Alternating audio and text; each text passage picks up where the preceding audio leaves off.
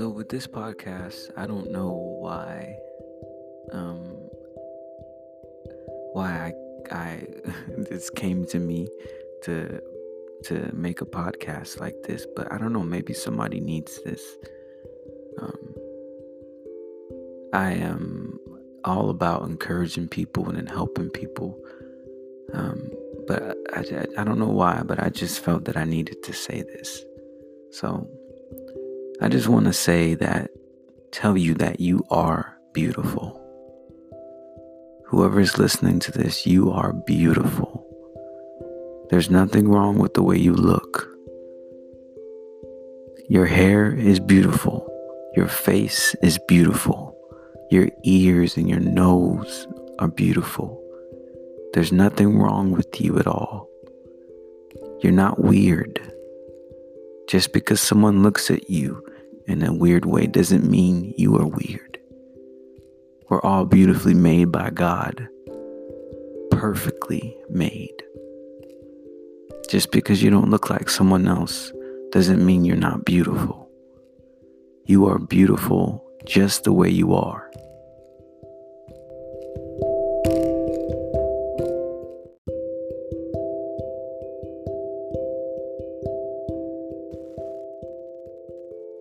Now I want you to know that you are special. Yes, you are special. You may not have been raised that way. You may not have even had someone tell you that. But I want you to think of yourself as the person that you want to be. Think of that person that you want to be. And I want you to know that you can be that person. But I also want you to know that even though you are not that person yet, you are still special. And self-love is what's going to help you become that person that you want to be. So hear me when I say you are special the way that you are right now, on the way to where you're going.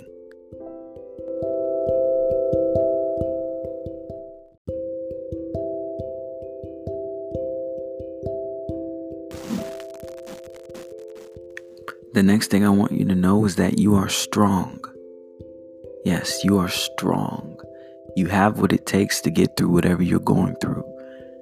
You may be fighting cancer, you may be fighting an illness, or you may be going through a breakup, or you may found out that a relative passed away, or you lost a friendship or something.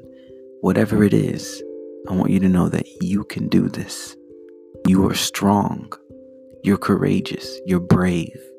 You can get through this. Don't see yourself where you are right now. See yourself getting through it. See yourself strong on the other side, coming out on the other side with the victory, with the strength, with everything you need. It's already done.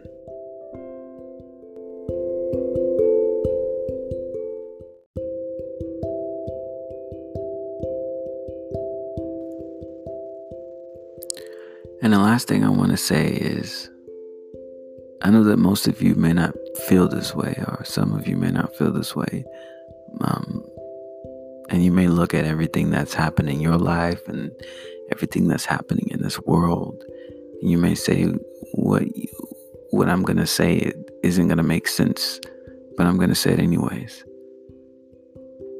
God loves you. God loves you. You may not feel loved by anyone. You may not even love yourself, but I want you to know that God loves you. And I want you to also know that just because bad things happen doesn't mean that God doesn't love you. There are so many people who have seen tragedy in their lives, and they've seen bad things happen to family members and friends, and it doesn't make sense. And when you try to figure it out, you know, it's just a waste of time trying to figure it out, pretty much. But we can't look at life that way. We can't look at it saying that just because something bad happens that God doesn't love us. No, God loves us whether bad things happen or not. We may not always like the fact that bad things happen to us. We may not understand it, but that doesn't mean that God doesn't love us.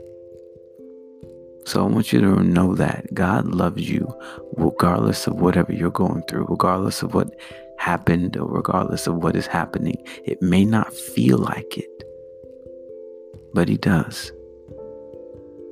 Don't judge God's love for you based off of what you're going through or because of what you've experienced in life.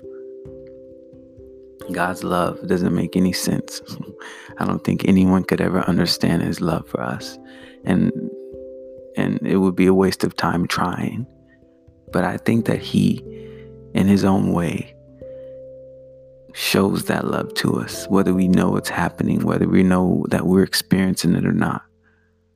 But he shows us His love for us in our own unique, special way.